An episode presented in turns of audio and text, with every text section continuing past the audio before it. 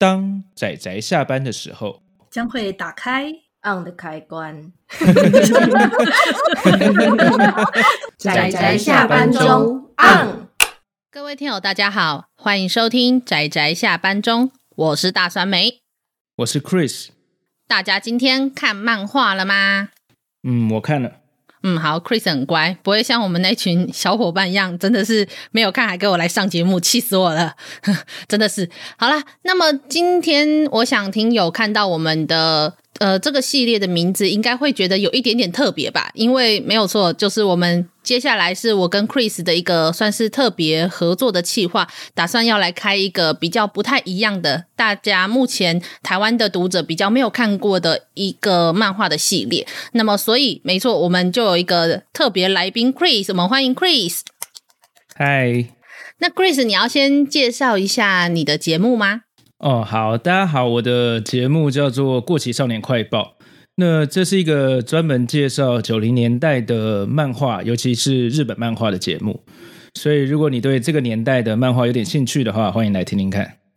嗯，虽然我是很想要一直不断说，那可能是我很小很小的时候看过的那些漫画，但是。就是因为 Chris 提出来大部分的漫画我都是看过的，所以我好像没有办法 就是隐藏什么。不过就算了，这样子。我们都是从小就开始看漫画了。呃，对，我们从很小很小就开始看漫画了。好了，没有办法隐藏隐藏自己的年龄。那么我们今天开始的这一个主题是名字就叫做《遇见罗浮宫》。那我要提到的这一个漫画企划的系列，其实就是来自于大家知道的罗浮宫，呃，就举世闻名的巴黎罗浮宫。那他们从二零零三年的时候开始了一个特别的企划，那就是一个由罗浮宫这边，然后主动去邀请在全世界各地的漫画家，然后为罗浮宫以罗浮宫以为主题去创作的一系列的作品，那么基本上的频率大概就是一年会出一本到两本的程度。那所以这个系列目前已经出到了现在已经有将近二十四五本左右的本数了。但是如果中间不论多数人的合集的话，其实嗯、中间有四个日本漫画家有参与过这个系列。那么，所以这四个漫画家，日本漫画家的作品，我们会放在《过期少年快报》的节目中去做讨论。但是，那我这个系列我要推荐的是什么呢？没有错，我要推荐的是三部由欧洲人所创作的作品，那也是有台湾少数，就是这三本有中文代理的作品，那再加上一本台湾人在这个系列中所创作的作品。所以，呃，这个系列的第一本，我们就是要提到我们今天要推荐的这一部，叫做《冲出冰河纪》。这个也可以算是我正式开始阅读这个罗浮宫遇见漫画的第一本作品啦。那这个作者叫做尼古拉德奎西。呃，我不知道 Chris，你之前应该是也没有听过这个漫画家对吧？呃，没有诶，没有涉猎。我真的要老实说，因为是 Chris 找我合作这个企划之后，我才开始接触越来越多的欧洲漫画。那这个尼古拉德奎西，老实说，我对他的背景也不熟。但因为我看完《冲出冰河纪》，我觉得很好看之后，我去看了他前面有一部叫做《假声男高音》，但是对不起，那本我真的看不懂。哦，这。Chris，你知道吗？就是我很希望装作我很厉害，我都看得懂这些作品，但是对不起，呃，我连《冲出冰河纪》，呃，因为 Chris 是有看完这一本的，那么这一本老实说，它也有很多内容，我觉得也不是一个你马上看，你很直观就可以了解的故事的一个、嗯嗯、的一个算是类型吧。所以，Chris，你要稍微先介绍一下这一部的《冲出冰河纪》它的故事吗？呃，《冲出冰河纪》这个故事讲的是。在呃非常遥远的未来，人类已经跟现在的文明已经有断层了，然后整个世界已经是一个新的冰河时代。那有一个探险队在呃算是考古，然后他们走到了欧洲大陆之后，呃发现到呃以前的遗迹，那这个遗迹的地点就是现在的罗浮宫。嗯嗯嗯嗯。虽然说这一个是他这一部故事的主轴，而且《冲出冰河纪》的故事本身也不长，但是我我跟 Chris 其实都蛮同意的是，他的故事其实并没有这么简单。它里面无论是在他角色的塑造，嗯、然后还有到整个世界观，还有甚至主角，呃，主角是一只狗，对，没错，是一只狗 的，它的设定，我觉得都是一个非常浩大而庞大的一种科幻世界观，但是他却把故事集中在。这么一个小小的考古调查的一两个，应该才过几天的一个夜的一个夜晚吧，嗯，就是这样子，然后其他东西都没有说，你不觉得这种设计蛮有趣的吗？对，我觉得它有一个不知道是不是欧洲漫画的特色，就是它没完全没有一些解释性的对白或是对话，没错，就是从人物的人物之间的对话，你可以去推敲出他们现在的背景是怎么样。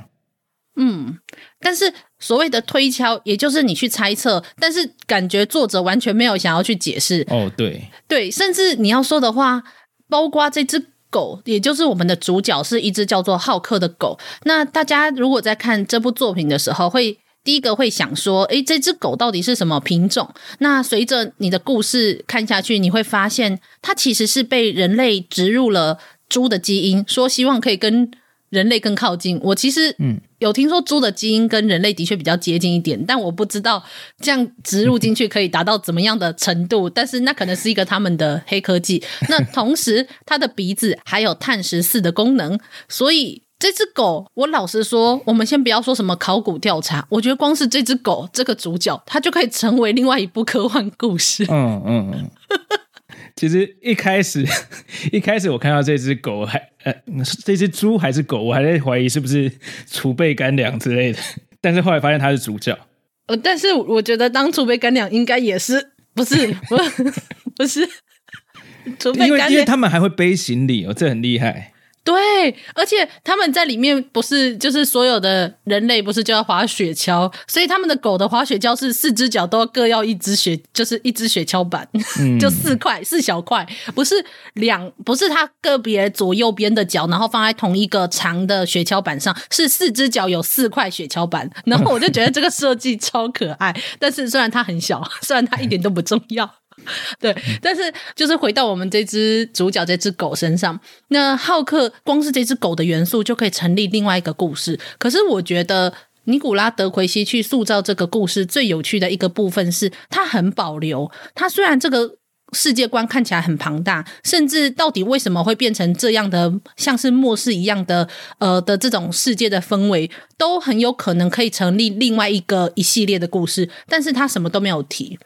嗯，它是满满的保留，所以我一直以为，呃，我一直以为欧洲漫画都会很像是这种这种感觉。但是当我再去看到我们这个系列的第三本作品，那也是一个科幻作品，但是你会感受到那部作品有一种毫无保留的感觉，无论是它的剧情到它的画风，就是呃，大家如果可以听接接下来听到我们第三部我要推荐的作品，你会发现这真的是作者在。表达故事的一种方式，也许保留、保持着那一种让读者可以想象的空间，是一个尼古拉德奎西想要去做的事情。包括他的假声男高音真的很难懂，但是当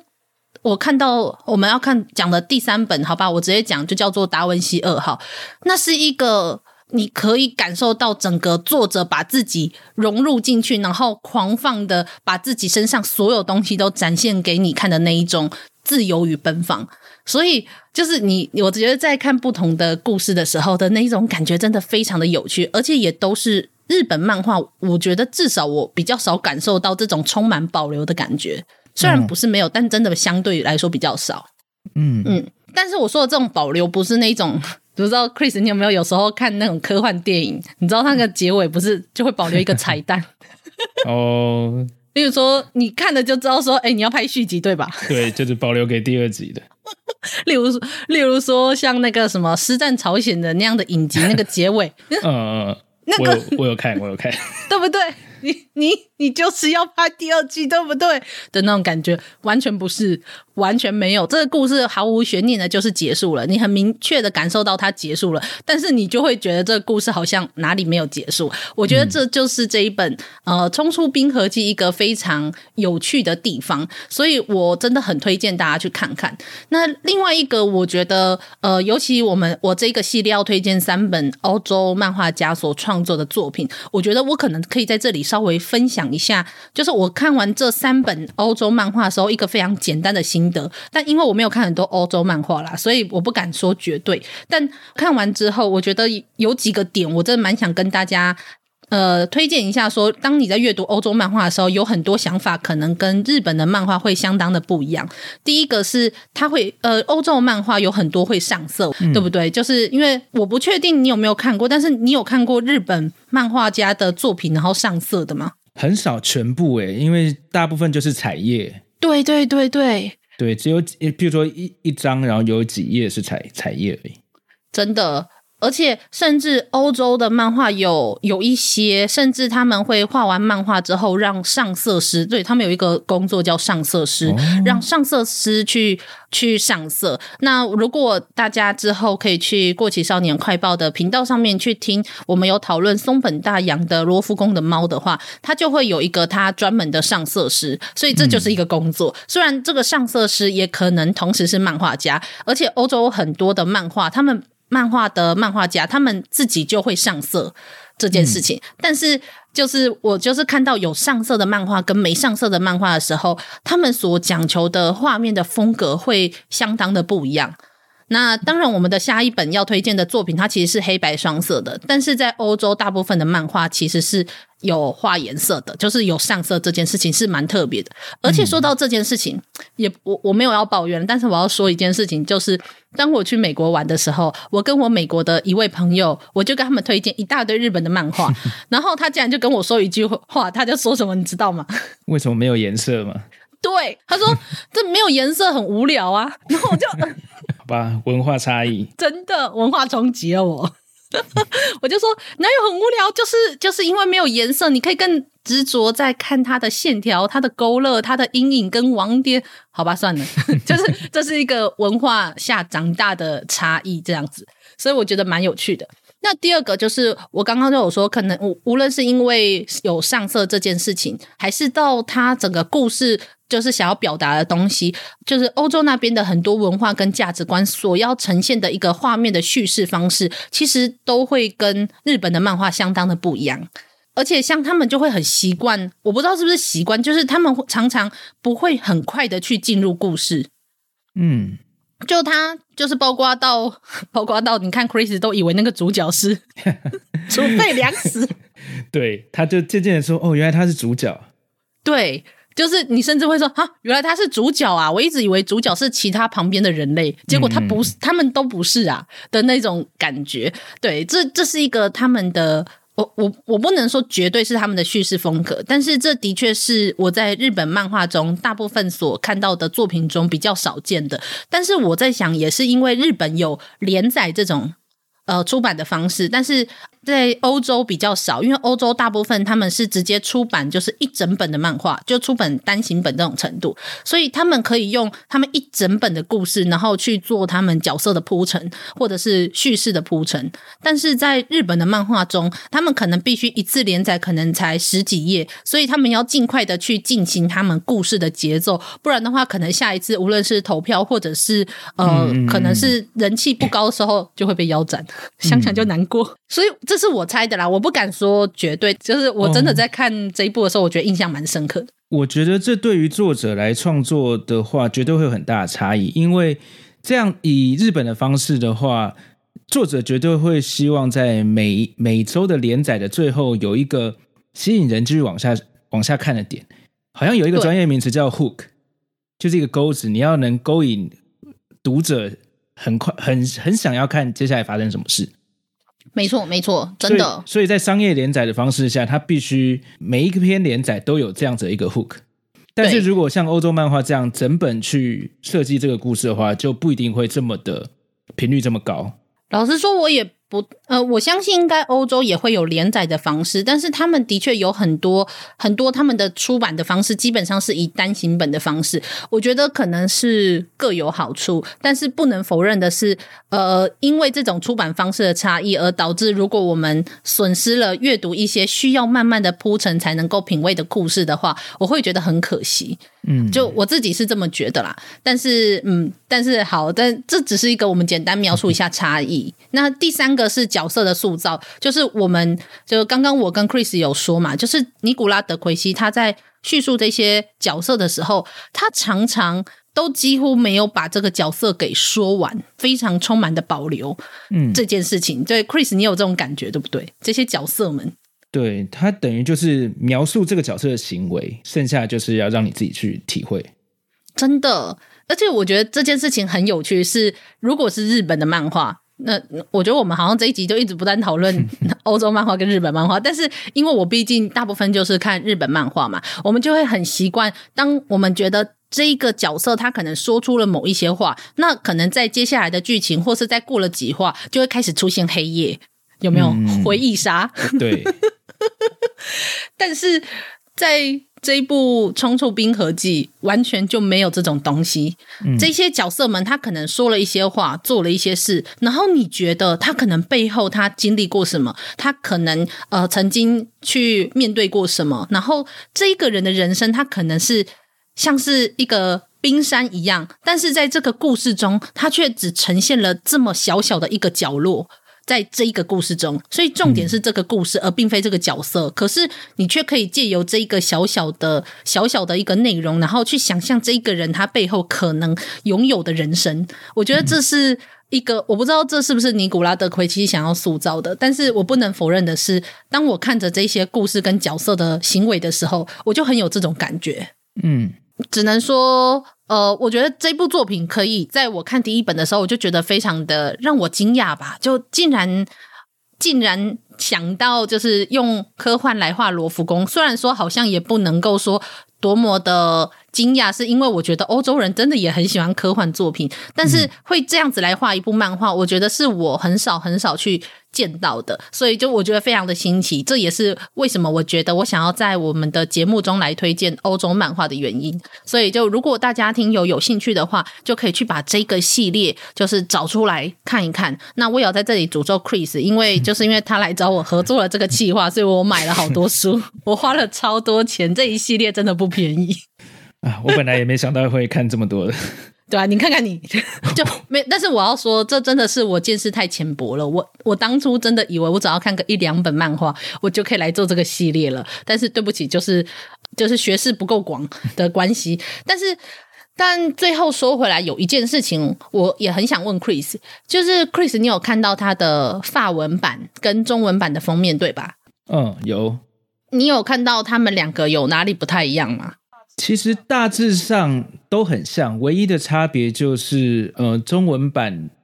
的封面上少了法文版原本就有的女主角，但是它其他的构图几乎都是一样的，对吧？它的这个封面的构图，其实大家如果有可以看得到我们大头照的，看到我们的 IG 的照片什么，就会看到它主要就是呃罗浮宫的建筑物的上半部露在厚厚的积雪的上面，画面的下半部就是我们的主角浩克这只狗走在雪地上的样子。但是法文版的封面，它在浩克的后面有跟着一个我们的女主角，但我不知道为什么，明明是一样的构图，但是中文版的封面却把这个女主角给删掉了。嗯，我觉得这件事超级奇妙的。就我知道你为什么会改封面，或是换一个，无论是把哪一个东西变小变大什么之类的，但是为什么会突然只把女主角删掉这件事情？蛮有趣的，不知道是台湾这边的封面设计师的构想，还是法国这边原本就想要这么做？对呀，很很奇妙诶，就是我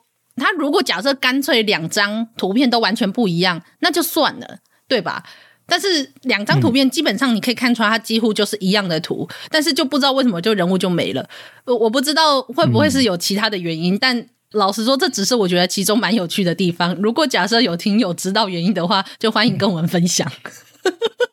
如果 Chris，你猜你觉得有可能是什么原因？什么原因哦？我现在完全没有想法。对吧？对吧？所以你不觉得更诡异了吗？不是更诡异了，就是一种 好了，我自己心里在阴谋论，但是没关系，大家不用理会我的酸美味，所以只是我一个好小小的好奇的地方。